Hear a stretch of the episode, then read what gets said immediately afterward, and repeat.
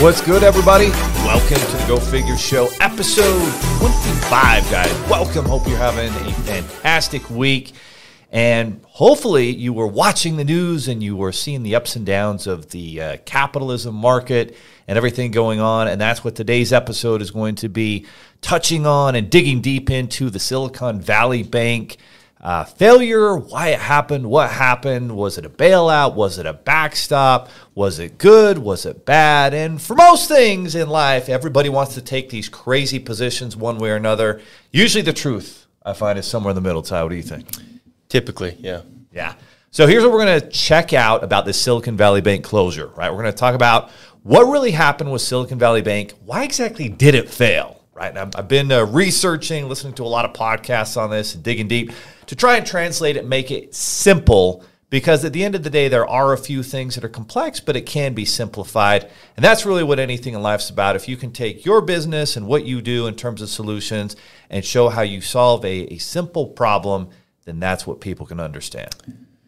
Exactly. And I think it's important to understand that you you can lose money with treasury bonds and that's the next topic that we're going to discuss and what? I can lose money with treasury bonds? How can this be? I know. I thought that was guaranteed, but uh, you know, we're going to talk about what the hell is mark to market. Yeah, mark to market and how who who thought who, who even knew you could lose money with a bond? Bonds are supposed to be safe. You get old, and it's like, oh, look at your investment objectives. You hear all those little financial planner commercials, and it's like, well, if you're at retirement age, you should have more of your money in bonds and be more conservative. And so we're going to talk about how that can make sense and in what ways that does not make sense, especially if you're a big bank like Silicon Valley Bank. We're going to talk about what did the government do? Was it a bailout or a backstop? There's going to be all sorts of political backlash and argumentation over the next few weeks about what really happened and did the government do the right thing. Absolutely. And then uh, from there, you know, what would have happened if all the depositors at Silicon Valley Bank had not been made whole? Like, what would have happened if there was not a bailout? And that's crazy to think about. Was it? I mean, is it another 07, 08? You, who knows? I mean, if you had all your money in that bank and, and you're a business owner and you're trying to make payroll this week, you were pretty damn concerned over the weekend about what was going to happen if you were going to have to lay off. I mean, one of our partners, in fact, in that exact position where they were wondering because their funds, a lot of them were in Silicon Valley Bank, and yeah. they're wondering, oh shit, are we going to have to like lay everybody off because this crazy bank failure happened, which is is pretty rare when banks uh, fail. We saw a lot of that in 08, 09. And uh, bank failures, there's part of it that's uh, insured by the government, but but if you're a business and you've got some employees and you hold money for payroll, like your bank fails and it puts you in a real massive bind. And so we're going to take a look at well, what banks are actually still at risk. And uh, one of our big local banks here in the Mountain West Utah area is one of those, uh, which is surprising. So we'll take a look at well, what are those banks that are actually still at risk, and uh, what's going to happen with them. Yeah, and then from there to to kind of bring it all together, we need to talk about how this is actually going to impact us, how it's going to yeah. impact mortgage rates, how it's going to impact potential inflation. Right? There's a a, a, ripple effect that, that could definitely occur from this whole situation with the banks. So it's a fun episode. Welcome to the Go Figure podcast, created for parents and business owners who want to get their money right. My name is Leo Cannell. As a husband and father of five, I've been fortunate to create two eight figure businesses in the fintech space. This podcast will share the values, principles, strategies, tools, and tactics that have helped us to build a fintech empire and provide an epic life for our family. Having been a parent and entrepreneur for 20 years, there's a lot I don't know. There's been a lot of failure. The good news is, together, we'll find solutions to creating an epic life powered by a business that we love. It is, it is. And it's one of those that's fresh, it's relevant, and a lot of people are saying a lot of different things. And what we want to do is really just take an objective view. I always come back to, uh, you know, and, and, I talk a lot about how college might not be a very good investment for most people, but I did learn one great thing from one of my honors professors, uh, Catherine Lindquist, in a class I took in 19, 1999. It was the spring semester of 1999. And so she was teaching this class and she was teaching it about like the history of the world. And she had like, you know, the uh, Old Testament, we were studying that, and it was the history of the Jew- Jewish people in the Old Testament, and then we had the New Testament, which was you know the the different the the gospel of Jesus Christ. And, and the reason I bring that up is if you're of a Judeo-Christian background, oftentimes we, we put those together and it's like, ah, yeah, it's the same thing. And so she made us step back and say, no, it's actually a little bit different if you have this perspective and you try to look at it through different eyes objectively and look at every you know side of an argument of an issue and that was one of the best things that uh, one of the few things i did learn in college that if you look at issues honestly objectively both sides of a story you're going to find the honesty and the truth somewhere in the middle so that's where what we like to do here is tackle these issues objectively not from a political standpoint not from any you know bias standpoint but doing our best to try and keep it real and tell you you know what the real truth is of the matter. So that's it. What really happened with Silicon Valley Bank? Why did it fail? There's a lot of different articles about this. So here's one uh, that we took uh, from Forbes. Uh, Jillian, if you want to share this uh, one here, it's uh, the first link there. What to know about Silicon Valley Bank's collapse, the biggest bank failure since 2008. 2008 9, there were a lot of bank failures because of risky mortgage backed securities. So basically, you know, people bought a lot of homes with mortgages that they didn't verify income for. And if you get a mortgage and you actually don't make any money, well, shit, you might not pay that back. And so they took all that and Wall Street sold it to investors. And in 2008 and 9, they figured out, well, damn, all these mortgage backed securities, these financial, these loans, that I'm going to get paid a return on. Actually, I'm not because so many people defaulted because they didn't actually qualify for them. They didn't have any money. They didn't put any down payments down. So the investors were left holding the bag. And a lot of these banks lent risky money, et cetera, et cetera. And so then they had the Dodd Frank Act. Oh, we're not going to let this happen again. And so, how did this happen again? Well, let's take a look. So, Silicon Valley Bank collapsed in spectacular fashion Friday, just days after it announced big losses, creating the biggest bank failure in the United States since the Great Recession and quickly sparking a government plan to protect depositors. So, what's interesting about this, a week or two earlier, they were actually, this bank, Silicon Valley Bank, was getting awards in London. And so the CEO was like in London like two weeks ago. Uh, I found out uh, about uh, nine to 10 months ago, their chief risk officer, And when you're like a bank, you need somebody looking at your risk and where are you're putting your money as a bank. Because basically, all these depositors, I open a bank account, you open a bank account, and all that money's there, and the bank doesn't make any money unless they lend it out. Yep or if they do something with it. So they were lending it out, they were doing mortgages, car loans, mostly for tech owners and tech employees. Uh, because you found out something interesting, right, Ty? Like, what percent of Silicon Valley bank accounts are held by like tech companies? Or yeah, what percentage well, what of tech they companies said is bank there?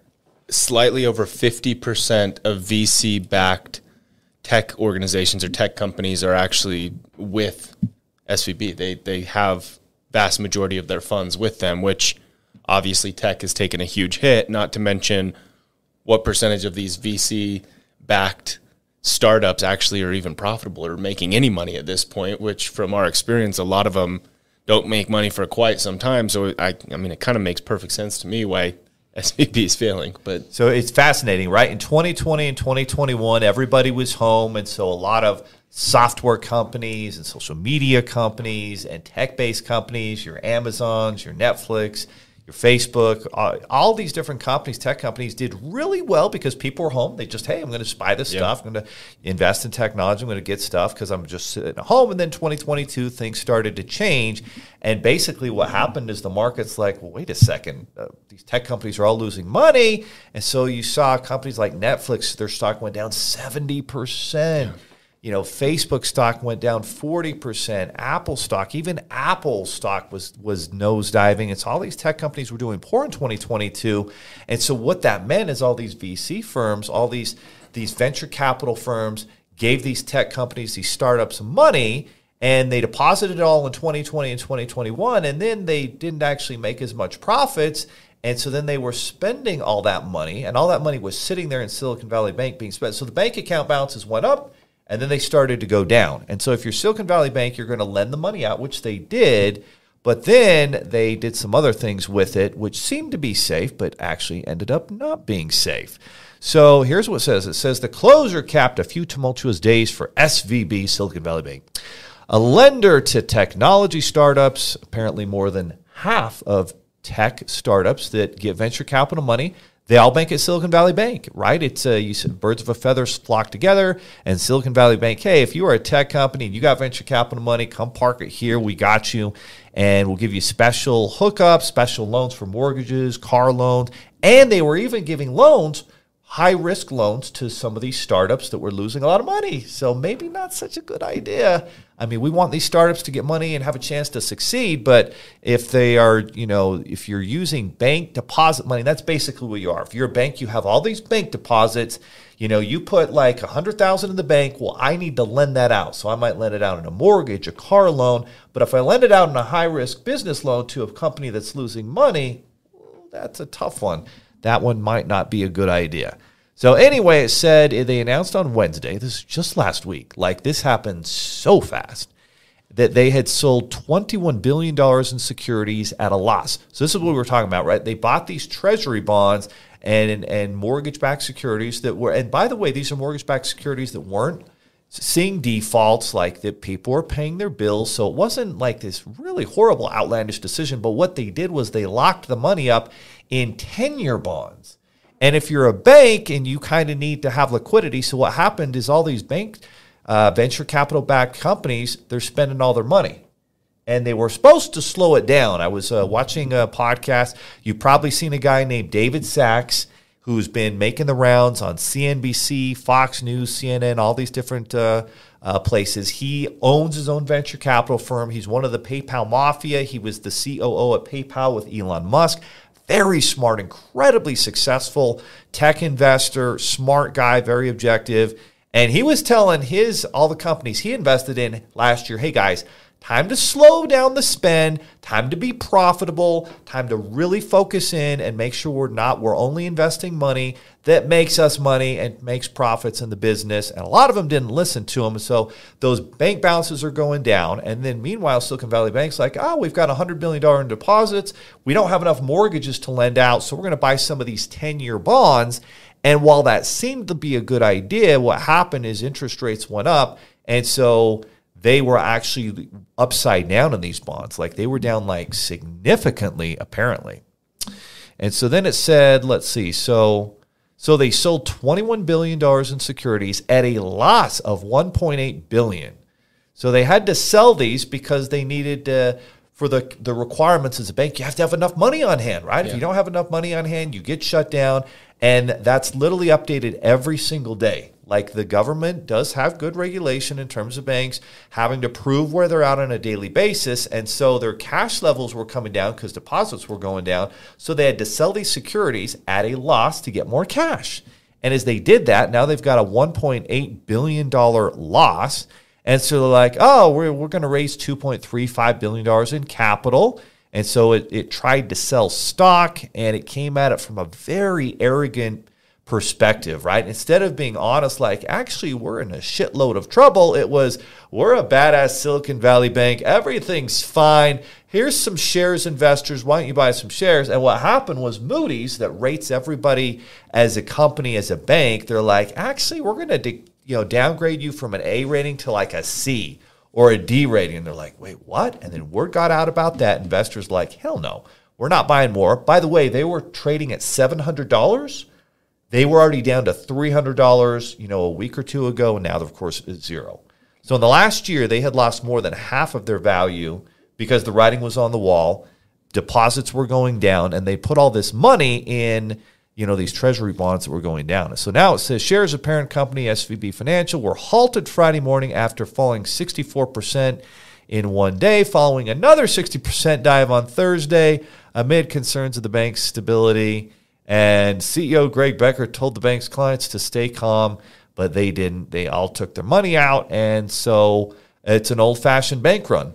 Back in 1929, when there was like a depression, you know, banks were failing and people were literally losing all their money. This was, this was actually before they had like FDIC insurance. I think President uh, FDR Franklin Delano Roosevelt came out with FDIC insurance, where if a bank fails, you at least have a certain amount of money that are backed up. So in this case, there was $250,000 in FDIC insurance per bank account, but like a massive amount of the money there was actually not insured. It was way beyond 250,000. If you're a big company with 100 employees, 50 employees, like that's nothing. That's one one payroll and all of a sudden that that money's gone. So wow, so that's a lot of shit that just went down. Let's kind of take our breath here and uh, break this down. So so what are your thoughts in hearing about how Silicon Valley Bank and failed and, and why it failed? I I mean I think it comes down to they weren't diversified, right? You, oh, yeah. you, look at it like this: things are going really well. You're getting constant deposits, cash flow's great. Let's buy these bonds, and then all of a sudden, big tech gets absolutely obliterated. Everybody that's been making all this money, all these businesses, all these individuals that you're banking on depositing, are now losing jobs, losing money. They don't have the cash to bring in to uh, to infuse your bank. I think you know that's exactly what happened. And what's crazy too is not just did they uh, like I, I, think it was the CEO that sold off a bunch of his he shares. sure did that Friday. Damn! Not only that, but they also gave all managers like a massive bonus that, morning as well. I I'm kind of thinking that we're about to see a lot of fraud that's going to be unveiled. I, I don't know. That's just my take. I'm I'm smelling something a little little fishy here. But I, I, think you're right. And and one of our mentors, PBD, has said that 2023 is going to be the year of the investigation, right? So, you know, you got investigations happening about, well, where did COVID really come from? And by the way, YouTube, don't get mad. I'm just asking the question. Where did it really come from? That's a question. You know, what uh, kind of work was our government doing? What did Fauci say? Was it right, wrong? Um, what about all these, uh, you know, companies that took money? There was PPP loan fraud. You've got uh, other frauds with all these government programs, and it's into the billions and billions of dollars. You've got charities that were supposed to be taking charities to help people or to help like different causes, like uh, you know um, I won't mention them, but they they were buying houses with the money, right? They were doing crazy stuff. So you've got all these different people that took advantage of the last three years of the easy money, and now it's going to come to roost. I think it's a great point you bring up. Silicon Valley Bank failed because they, you know, in business we always say start out with a niche. So their niche was, hey, we're all we are tech companies. We are the banker for tech companies and they went all in with that. And then at some point, you need to go into different verticals when you get big, but they never did. No. Right? They never went into the vertical of, hey, we're going to deal with, you know, uh, plumbers and, and retail stores and regular business owners that are a little bit less risky than a tech startup. And we love tech startups. I mean, we're in some ways a fintech startup ourselves, but we are a profitable business and and have worked hard to get to that position but a lot of tech companies are not. So you've got high risk there where they might have a million dollars in that bank account and by the end of the year if they run out of money they're gone and they're gone as a client. And then if you gave them loans well are they going to pay them back? They're going to struggle to pay them back right? And so if you don't go after a more conservative base of business owner of clients then you're right you're not diversified. And then and then if the majority of your capital goes into long-term treasury bonds and if you need money like where was the I don't understand how that could make sense. If you so here's what I didn't understand and maybe you would hope they understand this but if you're a bank and, and you lock up your money in a treasury bond but the value goes down in the in between and you have to sell it, then you're going to lose money. And I think that's where a lot of people didn't know that, but they they should have known that. Yeah. So that kind of leads us into our next uh, article here. So how do you lose money specifically with treasury bonds and WT, HRF, whatever you want to say? It what is mark to market and how does this work? That is a great question. So here we go. So this is an article from Bloomberg. Uh, Jillian, if you want to share this one with the audience. So, this is SVB's 44 hour collapse was rooted in treasury bets during pandemic. So, let's unpack this. So, Greg Becker, the CEO, sat in a red armchair at an invite only conference in Los Angeles last week. Uh, we and he said, We pride ourselves on being the best financial partner in the most challenging times and uh, that's what he was telling. And then uh, he was at the Bank of the Year honors at a London gala. Oops, I guess that wasn't a good award to be given them. a week later, it all fell about, apart. SVB's collapse into federal deposit insurance receivership came suddenly. Let's see if we can get all right. U.S. venture capital-backed companies raised 330 billion in 2021. A lot of them put that money in, and then of course they've spent that money over the last year. SVB took in tens of billions of dollars from its venture capital clients, and then confident that rate, rates would stay steady plowed that cash into longer term bonds. In doing so, it created and walked straight into a trap. Becker and other leaders of the Santa Clara based institution. Let's see, it's the biggest bank failure since Washington Mutual back in 2008. And everybody was back to doing mortgages like I was with WAMU. WAMU was a big mortgage backed uh, company, and they did give out some uh, high risk loans, and they sadly were the bit biggest bank failure. They went from like 300 billion to like 2 billion. And so this one is just a little bit uh, smaller than that. And they were trying to lock up $2 billion in capital. They couldn't do it. And then investors and depositors tried to pull $42 billion on Thursday. And so they had they had violated the cash requirements to have money out, and basically that's when the government stepped in. So so here's what's what's interesting.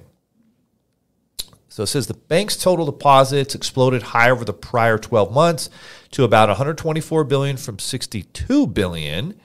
And so that was a big increase. But then basically they took that money. So, so let's let's break this down. So they had all this money. They lent out some of it to tech founders so they could buy houses. Probably okay. They're making good money. A lot. Probably. Hopefully they made good decisions on that. But they've got collateral, right? It's lower yeah. risk. They've got the properties collateral. They gave them car loans they got collateral. And then they gave out some business loans. Hopefully, they made good decisions there. Um, I don't think anybody knows. I'm guessing that there's been some defaults there. There's a lot of tech companies that struggled the last 18 months. So I'm guessing they had defaults there. So they had some pressure, but the majority thing that took them down, if what we're hearing is accurate, is they had all this money and they didn't have anywhere to put it. So they're like, oh, we'll put it in treasury bonds. But instead of doing maybe shorter term bonds, they did a 10 year bond. So if they put $100 million in it, I think it's maybe $80 billion that they put into it, 85 billion, something like that. If you put it into a 10 year, you make 2% a year, let's call it. And at the end of 10 years, you know, 100 billion becomes 120. But if you have to sell it in one to two years, which is what they ended up having to do, because all these tech companies were draining their bank accounts because they weren't making money, they were just spending it well, if that happens, then they have to sell those bonds. And now, because rates have gone from, you know, 1 or 2% up to almost 4.75% with the Fed rate, there's a big gap there. And so now nobody wants to buy your 10 year bond that you bought at 2%. They're buying the 10 year bond at 5%, right? And so that's what's happened. And so now that 10 year bond is actually not worth 100 billion, it's worth 85 billion. And so they have a $15 billion loss there but the government regulators actually didn't make them count it because they hadn't sold it, right? The old idea where, hey, if I don't sell the stock, I haven't lost it yet. And if you're patient, time will generally help you win as long as you made a good decision.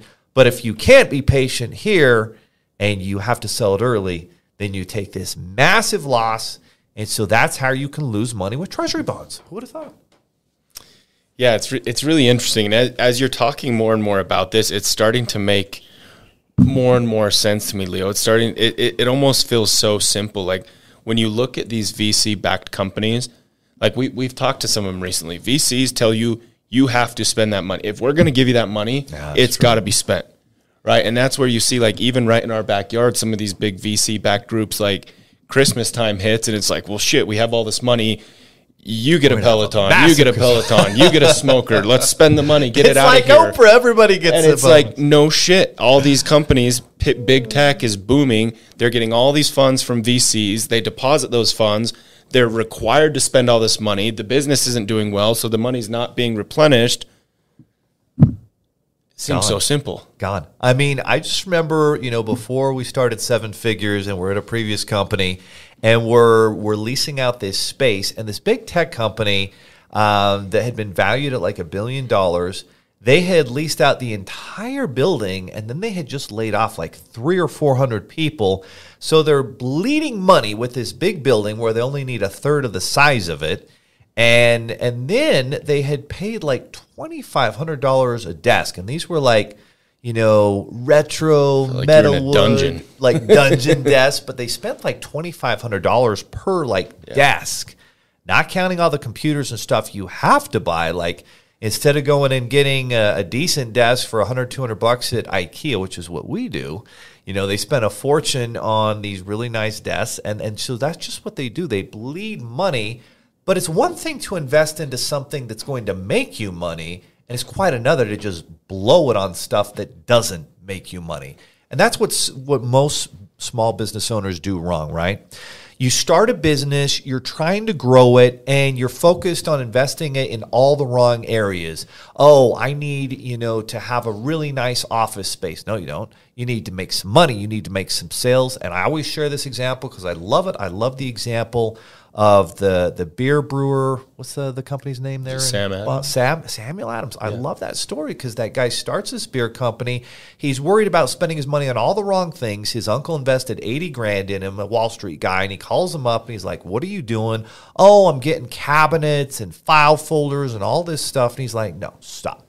Go knock on some doors and get some sales. It's sales, stupid. Like every small business, every startup." You need sales. And if your product sucks, well, you're not going to get very many sales. So make a great product and then work on every value proposition to show your client you solve their problem, you know their problem, you understand them, and then focus on getting that marketing and sales to distribute that product out. If you have a good product, if there has issues, listen to your clients, make the improvements constantly, and that's how you win in business. But every tech company that starts a business or small business owner that focuses on all the wrong things and spends money on stuff that doesn't make them money, that doesn't generate sales, is bound to fail. Yeah, I I, I kind of think that yes, the government came in and I, I would call it a bailout, but I think they're going to use this as a precedence. Like I think they're going to use this to set a precedence, and I think what's going to come out from all of this is there's going to be way more regulation that goes into VCs, that goes into startups and and receiving the funding, and like I said, diversifying your portfolio as a bank. Like some of them that work, USAA, the they work solely with veterans. That's because well they they come home or, or they get out of the military and they do numerous different things. They're not all tied into one singular industry. There are some that are out there for teachers. Well, teachers is a very very safe government position, so it, it makes sense. But when you have a bank that's solely supported by one single industry that can go away like that, like I I think there's going to be a lot more regulation coming because of this. No question. All right, so that takes us to our third topic here. What did the government do? Was it a bailout or a backstop? What's the difference? All right, well, here's an article from our good friends at Bloomberg, and it says says why the U.S. backstop after SVB's failure is actually a bailout. So it says, in the end, all of Silicon Valley Bank's depositors were protected. So all of those companies, and I think it was 91% or 85%, like the vast majority of those deposits, I think they had 175 billion in deposits. Um, 150, 160, I think 150 of it was uninsured. So the majority was in accounts that were way bigger than 250,000. They were in the millions, tens of millions. And so most of that money was not insured. And if the government had not stepped in, those depositors would not have gotten their money back. And we're going to break that down in kind of our next segment. Thank goodness they did. Like those of you that are really pissed off about the bailout, like think about it like you just talked about, Leo, from a different perspective. You're everyone's saying, "Oh, well, they get what they deserve," blah blah blah. Well, look at it like this: hospitals utilize a lot of the tech that would have been going out of business. Right? A lot of companies like us who are doing just fine that aren't banking with them. Well, guess what? Maybe our payroll company was one of those big tech groups that is now shut down because of SVB's um, going under. Right? There, there's the ripple effect is massive here, Leo. It doesn't just impact impact tech; it impacts every single business out there. Because whether you realize it or not, you're probably using one of these companies that's actually going to go down if SVB isn't bailed out. No question. And right now, you're going to see a lot of political response here where there's going to be different sides that are, you know, super disappointed and they feel like, why are we bailing out, you know, big tech and this, that, and the other? And they're going to look back And it's interesting, and and and I'll talk about this because I I lived through it, and a lot of us did in that 0809 recession. When that happened, you had some really big banks that because they had made these risky mortgages, legitimately could go out of business, and if they did. And, and there were a lot of people saying, "Oh, let the big banks fail. Screw the big banks." But you know who you screw when the big banks fail? Oh, I don't know, the millions of you know, small mom and pop business accounts, the tens of millions of, you know, small bank accounts that families have that they use to pay the bills. Yes, up to 250,000 and back then I think it was 100,000 uh, would have been saved, but everything above and beyond that would not have businesses would not have been able to make payroll. Jobs would have been lost and it legitimately could have taken down the entire financial system. And it was there was massive uh, outrage. I remember in a lot of spots here in utah like there were a lot of people oh this was the worst thing ever and you're just lying to yourself if you think that if the big banks go out of business, there's not going to be any negative impact on you. It will impact every aspect of your life, all of the businesses you do business with, all of the regular, even grocery stores you buy things from. All of those people, businesses, and jobs would have been put at risk if they had not backstopped that. And they and they did bail out these big banks. But you know what was amazing? Uh, these big banks and insurance companies, they did pay it all back with interest. So the taxpayer was made whole. It wasn't like some of the government spending where the government spending spends and there's nothing that comes back. Like it was all pay, paid back. So in this case, Silicon Valley Bank is not being officially bailed out because all of the owners, the uh, executives, their stock is worthless. It's gone to zero. The only people being bailed out are all of the businesses and people that had bank accounts there above $250,000. They're being bailed out, but they didn't do anything wrong. They opened a bank account, right? And if you've got, you know, $5 million, which sounds like a lot of money, but you got 100 employees, that's not a lot of money. Yeah. You might barely be making profits and you're not going to make payroll. And if uh, it's $5 million in that account, 250 of it's insured, well, the other, you know, $4.75 million is not insured. And so you're going to have to let everybody go. Everybody suffers. And you didn't do anything wrong. The bank did, the executives did up top. And so for the depositors to be bailed out, yeah, if you were a depositor, you'd want to be bailed out, and it would have affected everything. We were t- say, talking about half of the tech companies in the country had their banking there. Yeah. It would have affected everybody. There would have been massive job losses there would have been systemic risk that it really could have. And then what happens is at the end of the day, and this is what I learned in 08, 09, the banking system, capitalism, and every country's financial system is actually backed by one thing confidence. It's backed by confidence in the people in the system because no bank has 100% cash available for every deposit. They're lending out their most of them making very conservative decisions. The top ranked bank in, in, terms of safety and security is Chase. There's a reason why we bank at Chase because of that.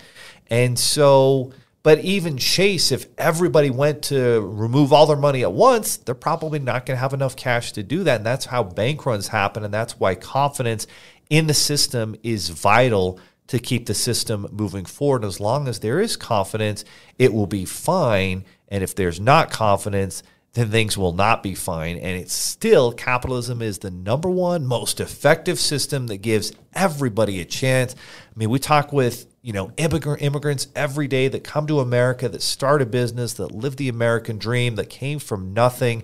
You can't do that in anywhere in any other part of the world, and it's because this is the best system that's ever been invented. Now, hey, maybe someday someone will invent one better, but it sure as hell is not socialism. It's definitely not communism. Capitalism is the number one system. And when these things happen, if you don't back up the people, then the confidence in the system is lost. Exactly. Like if this if this bailout didn't occur, it goes all the way as far as like there's a lot of small grocery stores whose credit card processors are dependent on a big tech company that was with SVB and if you're a grocery store and all of a sudden you can't accept a credit or debit card, like you're out of business. You, you can't go very long, and it and it takes time to get that set up with another group, and so all of a sudden, grocery stores are out of business, gas stations are out of business. It it would have impacted way way way more businesses than just those that are part of SVB, and people just aren't looking at it like that. But No, I I agree with everything you just said there, Leo. I think it is still by far the best country, the best opportunity. Capitalism is still very strong. Um, I I think that again, I'm not predicting another 07, 08 situation because of this. I, I kind of think it's it's more so to throw some sanctions down, get some regulation, and, and move on. But be interesting to see what happens in the, the coming weeks here because apparently there's quite a few more banks, and one of them that's right in our backyard that are also kind of struggling here. No question, which which is uh, is kind of crazy. Let's look at just a couple of interesting uh, stories here uh, in some articles about this. It says uh, Stefan uh, Kalb was in the middle of a meeting around 1 p.m. on Thursday when a fellow company executive sent him, sent him a panicked Slack message. Do you know what's happening at Silicon Valley Bank? Kalb, the CEO and co-founder of Seattle-based food management startup, just a food company. Yep. Shelf Engine had been following news of a bank run at Silicon Valley Bank, with droves attempting to pull out $42 billion from the bank on Thursday, alone on fears that it was teetering on the brink. This happened so fast because Moody was was coming in last Wednesday, and by Friday it was done. Like, man, that was fast. So the bank was on firm financial footing supposedly on Wednesday. The following day, it was underwater. For Shelf Engine, a 40 person startup founded in 2015 that uses artificial intelligence to help grocery stores reduce food waste. This was a major problem. Not only did Silicon Valley Bank help the company process checks and payments, but all of the startup's cash was locked up in the bank. Kalb sprang into action. He and his team quickly opened an account at JP Morgan Chase, because that's what all the VC firms were saying, put it there, and attempted to wire transfer every last penny out of Silicon Valley Bank. Unfortunately, our wire was not honored and our money was left at Silicon Valley Bank, Kalb said. In an interview on Friday, we woke up this morning hoping the money would be in that. Can you imagine like the anxiety, the panic? Oh my gosh, it just be you just be ill because you're like, oh my, I've got to got to lay off 40 people who are not going to be able to pay their bills and take care of their family. And all we did was set up a bank account. We didn't make those bad decisions to deserve what happened, and that's what's crazy. So while he declined to provide the exact amount, he noted that Shelf Engine has raised more than $60 million from investors. It was a very large sum of money, he said, of the transfer. It is a nail biting limbo state that many tech startups deeply entrenched in Silicon Valley Bank are now facing or were facing. Now they all uh, should have their money back uh, for sure by today, if not uh, yesterday. And for tech startups, which for decades have relied heavily on the bank based in Santa Clara, California, has set off a crisis that could lead to mass layoffs, hundreds of startups collapsing, according to industry insiders. If the government doesn't step in, I think a whole generation of startups will be wiped off the planet. And technology is what makes lives better, right? You look at all the technology that's happened in the last few decades, the internet was built by technology companies, social media, all the way we run every aspect of our lives through technology is run through this this uh, environment, and so it was an existential threat or risk to innovators, to you know competition in America, and really would have been you know massively damaging.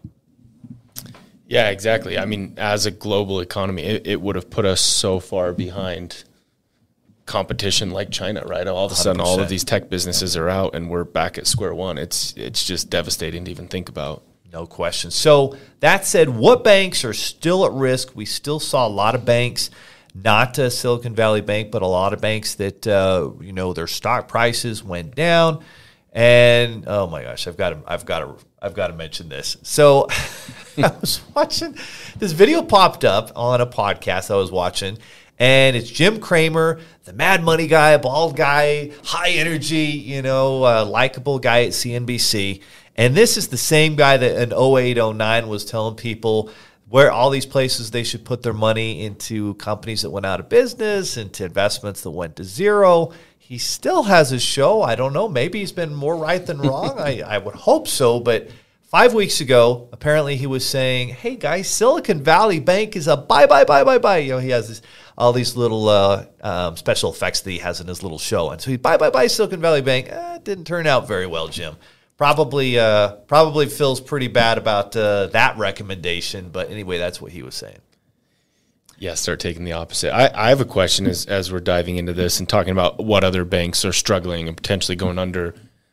I I know a little bit about this, and if I'm putting you on the spot, I apologize. But you you always hear that oh, join a credit union, and credit unions are safer. And I know the big difference is credit union like it's a pool of the members' money that they're then going out and, and investing. But how is a how is a credit union really different from a bank, and why is it that we don't see credit unions failing?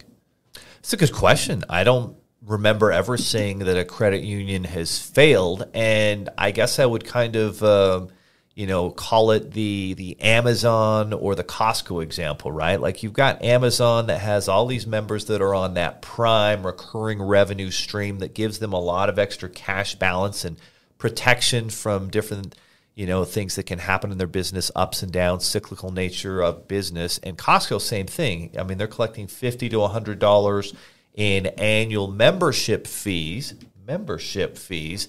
And so that extra money is there and it really is is just a buffer. And so the same thing happens at credit unions where you're putting up you know 25 or 30 dollars or whatever it is. And so, you know, you all of a sudden have a million or two million or three million members of your credit union. You've got an extra 50 to 100 million dollars in a small credit union in cash just sitting there, in addition to all of the other bank deposits, just to be a member. And the only way, though, that membership money is taken out is if they close the account. And a lot of credit unions are really good at doing a couple different products. They're great at doing auto loans. They're great at doing home equity lines of credit, and so they build great relationships. And auto loans and home equity lines of credit traditionally have low default rates. And so they're just very good at making those conservative decisions. But it is the membership fee alone that I feel like makes them lower risk than a bank because a bank doesn't have membership fees. And so there are different pros and cons with a bank versus a credit union. But at the end of the day, here's here's what I know. Here's what I know after you know being an entrepreneur for over 20 years and and whatever. Like credit unions always seem to have the best rates when it comes to a car loan, a boat loan, a home equity line of credit. Like for some reason, the banks just can't compete with that. And so there's something about that setup within a credit union that makes them a little bit lower risk. And I, I agree. I think it's very rare that you see a credit union go out of business. And there's something to be said about that membership deposit plus regular bank deposits that credit unions get. And credit unions don't ever seem to go into the more exotic stuff. Banks will get into investment banking, right? Well, they're yeah. taking investments or they're taking more risk. Credit unions don't ever seem to do that. Hmm. Yeah, I, I don't know. That's it's advice that my father gave me a long time ago. Was I do all my personal stuff at a, a credit union, and we do all our business stuff with Chase, and I followed that, and it's been like sound advice so far. But it's, it is. I think it's very have to look into that sound, more. Very sound advice. Okay, so what regional banks are out there struggling? Okay, so you got Silicon Valley Bank and Signature Bank that were both closed down. You know what's you know what's fascinating about Signature Bank? So after 08 and 09 happened, uh, President Obama got with uh, Barney Frank and a guy named Dodd, and, and, and then the Dodd Frank Act was put together. And this was like financial regulation to make banks safer and make better decisions. One of the things that came out of that was this treasury bond thing, where if you're a bank and you buy a bunch of treasury bonds, well, theoretically, 10 years down the road, if you bought a 10 year bond like Silicon Valley Bank did, yeah, you'll get your money back at a profit, be fine. So they called that, you know, really low risk. It didn't count against them, but they didn't actually count the true market value, the mark to market value from Dodd Frank. But any, it, it, so this is so fascinating. So so Barney Frank, who was this outspoken, I want to say he was like a congressman from Massachusetts. He puts this uh, Dodd Frank Act together. And then, uh, you know, he retires from Congress. And, you know, if you worked in Congress, all of a sudden you get all this free money coming to you after you retire.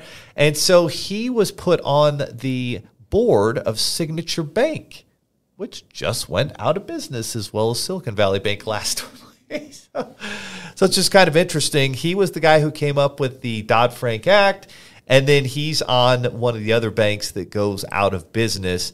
And Signature Bank um, had a lot of uh, crypto uh, based firms. That, so, again, another great example what you just said. They were not diversified. They're like, oh, we're the crypto bank. It's all these crypto companies and and crypto technologies were at their bank, and of course things have not gone well for them the last uh, year or so. And so they went out of business last week too. And a third bank, uh, Silvergate Bank, also did. So we've got three bank failures so far. And I don't know anything about Silvergate, but again, I don't either. You, you look at Signature Bank, like you said, the diversification issue and massive, massive fraud. It seems like it's always coming back yes. to that. Yes, no, no question about it. So other banks. Uh, now there's a local bank here uh, in the Utah area, Mountain West, well known. I think a lot of people really have, feel like it has a great reputation. I think it does have a reputation for helping small businesses out. Now we've seen in Silicon Slopes here in Utah, which is a is a tech hub, that there's been a lot of tech companies. I haven't seen a lot going out of business, but I've we've seen a lot of them some of the bigger, you know, billion dollar tech companies here really reducing staff, letting a lot of people go. And so I wonder if a lot of them, if they weren't with Silicon Valley Bank, maybe they were with Zions. But it's interesting to see Zion's uh, stock price has, re- I mean, they were down 25%, I think, just uh, over the last two days. Now, I think there's been a bump today, but they, I think they were down 25% yesterday, not counting what they were down the week before that. And they're down uh, well over 50, 60% over the last year. Yeah, that's a good point, especially here in like the Utah County area where tech is very, very, very powerful. And there's a ton of individuals that, like you said, likely do bank with Zions Bank and either they've been laid off or I have a lot of friends that work in tech that – have said like it's just gotten so hard to make money. Commissions are getting really cut. tough for sales. Not only getting cut, but yeah, yeah, just generating leads is getting really really tricky. So I bet income. I mean, a lot of these people were making a lot of money two years ago. Probably got into homes that all of a sudden they can't afford anymore, and they're starting to default. They yeah. can't make their auto loan payments, and it takes time for a bank to go take a vehicle and, and turn around and they're typically always going to sell it at a little bit of a loss. Like there's yeah. there's a lot that goes into that. But yeah, and, and, so all these different things are happening, and yet somehow the jobs report keeps on showing all these positive job increases. I don't get it. And it's interesting. I was watching a podcast uh, with um, uh, Barry Habib or something like that. He's a mortgage rate expert, and he's been very accurate in predicting where mortgage uh, interest rates go. And uh, he was actually making the case, and I didn't understand all the dynamics of it, but basically he was looking at all these jobs reports and saying, actually, these are like older job reports that they make estimates based on surveys. And so a lot of it, it's almost like a Faguzzi of Fugazi, you know, uh, Wolf of Wall Street in terms of some of those job report numbers that may not be quite as accurate as we think. And so he actually thinks the jobs are actually not piling up, that really they are stacking up losses and it's just going to be delayed.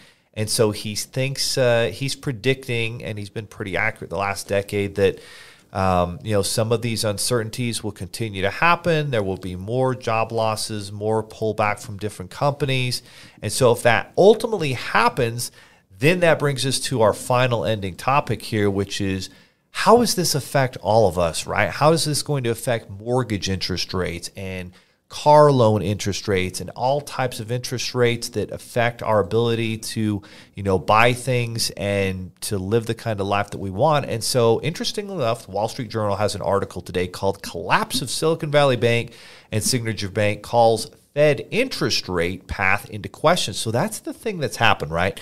Because the Fed has raised interest rates at an unprecedented level. And like if you look at the charts, like it's been, you know, around zero to one to two percent, and then it was going up a little bit. The pandemic, we went back to zero in the pandemic, and now we've gone from zero to five. Like that's a lot. Every quarter step is is a big move. When the Fed raises or lowers rates a quarter percent over the last 10, 15 years, that's been looked at as a big move. And for the Fed to have raised rates from zero to almost 5%, like that's really about four steps per percent. So we're talking about, you know, four times five, like 20 major steps. And within a year, it's understandable that people didn't expect that. Some of them, they should have seen a little bit of the writing on the wall when you spend that much government money. But ultimately, what does this mean for Jerome Powell? According to the article, it's saying that um, the Federal Reserve raised interest rates until something breaks. That that was their idea, right? We've got to pull inflation down. By the way, inflation came back a little lower today, down to 6% even. And so a sharp sell-off in regional bank stocks Monday following the collapse of Silicon Valley Bank and Signature Bank risk pushing the Fed uncomfortably close to the one place it wanted to avoid, which is resolving a financial stability trauma at the same time it fights high inflation. The situation could force Fed Chair Jerome Powell and his colleagues, and by the way, sometimes Jerome goes by Jay. So Jay Powell and Jerome Powell, same guy, and his colleagues into choosing what problem demands the central bank's top focus. We've always said that the one thing that could derail the Fed's tightening, or rather increase of interest rates, is if there's a financial crisis. It's not clear whether a criteria has uh, crisis has been averted yet, and so Fed officials slowed their pace of rate rises last month when they hosted the benchmark. But then the job rate keeps coming up higher. Inflation showed that it wasn't coming down, but it did come down um, with today's numbers. And then following the bank failures, investors in interest rate future markets saw a greater than one in three chance that the Fed would hold rates steady, which would be big because I think most people are expecting the Fed to raise rates by 25 to 50 basis points, like a quarter to half of, of one percentage point. And so now they actually may not. They actually may have to hold. And if they start to see other crazy things happen, then maybe that pulls inflation down. And maybe that means that rates start to come down too, because there's obviously a recession in real estate. I hope so. I, I definitely hope the rates come down. and I think a lot of people share your sentiment. Like, you know, they raised rates and they had to to fight inflation and, and we get that. But now this is this literally probably wouldn't have happened because those treasury bonds wouldn't yeah. have lost so much value. They lost so much value because the rates were increased at such a rapid pace. And so that's that's what happens. Those are the unforeseen consequences and circumstances of high interest rates. What comes up eventually comes down. So we'll see what happens, but a lot of economists are predicting that rates over the next year may not rise very much and maybe within a year or so we start to really see them come down. It'll be interesting to see what happens to mortgage rates uh, it is kind of that uh, spring season in this country, and it's very important for the real estate market. And, and, there's so many markets connected to that. And so we'll see. We'll see. Uh, if you're a betting person, I think you'd have to say the odds are that, that probably rates should start to maybe settle and come down a little bit slowly, at least in the near term, depending on what the inflation uh, numbers continue to show. And if banks and other uncertainties happen and we start to see more job losses, if those numbers catch up, then we'll for sure see rates start to come down. Yeah, and I, th- I think that's kind of inevitable just with what's going on. I, th- I think you are going to see, even from from this situation, you're going to see a lot of these businesses still did have massive impact. They are going to shut down. I mean, we just saw that not Facebook Meta that good old they, Meta. They let go what ten thousand people. Another they just another announced 10. today. Like it's, I, I, think it's inevitable. It's happening, and that's kind of the sad truth of this is what had to happen for these rates to come back down. But if they don't slow it down, we're already seeing a, a, a giant list of banks that are right there on the brink. And if if these rates don't calm down, then that's when the full fledged financial crisis occurs. And and you know there has to be a number of other banks that we don't know about that were invested in some form of treasury bond, maybe not a 10 year, but maybe a 5 year or a 3 year that they bought that's now worth a whole lot less and if they get in a cash crunch or if people take money out or they spend money and their bank deposits go down as a bank, then they're going to be in some cash issues, just no question about it. So we'll see what the government uh, does with that. But at the end of the day, you know, there's there's crazy shit that will always be happening. There are storms and up and ups and downs that will always be happening. And so, what we want to do as business owners, as leaders in our communities, we want to step back and focus on controlling the things that we can control. When we face the adversity, finding those solutions, unreasonable optimism Don't focus in on all the negatives. You have to be aware of them. We're certainly not going to just say positive words and they're going to disappear, but we're going to focus on, well, I can't control that, but here's what I can control. I can control focusing on sales. I can focus on the values and principles that our team and our culture are built upon. I can serve my clients at a higher level, our strategic partners. I can create better solutions. I can create technology. Technology is still the number one value that you can in, put into your company is having some of your own proprietary technology that makes your business worth a lot more when you sell it. I know that uh, you know we've got uh, different contacts with our in our industry, and they don't seem to understand that their business is not going to be near as valuable if they don't have some you know proprietary technology um, with that business to sell. So if you're looking to create a valuable business, there are certain things you must invest in. Technology is one, a team is another a great experience for your client is, you know, non-negotiable, but focus on the things that you can control. Absolutely. Technology we've seen Leo just in our own business, we've gone from a small little working in your your home with three or four of us and uh, we've we've fully scaled to 30 plus employees and we're just I still feel like we're just scratching the surface but like you said it came down to technology the right CRMs the right automations the right feedback, getting the feedback from your clients, understanding, seeing things from their perspective, which I think right now with everything going on is more important than ever. We we've got to resonate with our clients and understand that things are hard, things are scary right now, but as optimistic as we can be, we also need to kind of resonate and see things from from their view. But um, awesome. I, I feel like I didn't contribute as much this time. This was this was your show. You're the you're the expert with this stuff, so I appreciate you taking the time and teaching us here. I think maybe next episode it's it's time for a. I miss the NFL. I, oh, I we, there's so been bad. a lot of yeah. we're going to have an we NFL to, segment. get everyone yes. caught up. Yes, you're right. There's a lot of movement going on in the NFL. We're off season. We're going to talk about that on Thursday for sure. Yeah, the demise of the Bills and the raise of the Dolphins. Right. Oh my, crazy things going on. Quarterbacks moving all over the place. so she's yeah.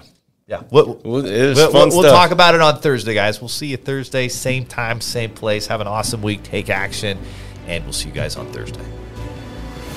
Thank you for joining us on the Go Figure podcast. If you learned something that will help your business or family, take 30 seconds and give us a five star. If we added value to your day, then share the show with someone who wants to get their money right and be sure to subscribe to the Seven Figures Funding YouTube channel. If you're a business owner and a parent committed to getting your money right for your family, then check out the myfigures.com money app with a free 30 day trial to manage your money, track your net worth, and build a profit first business through our fintech platform. God bless, and we'll see you next time on the Go Figure podcast.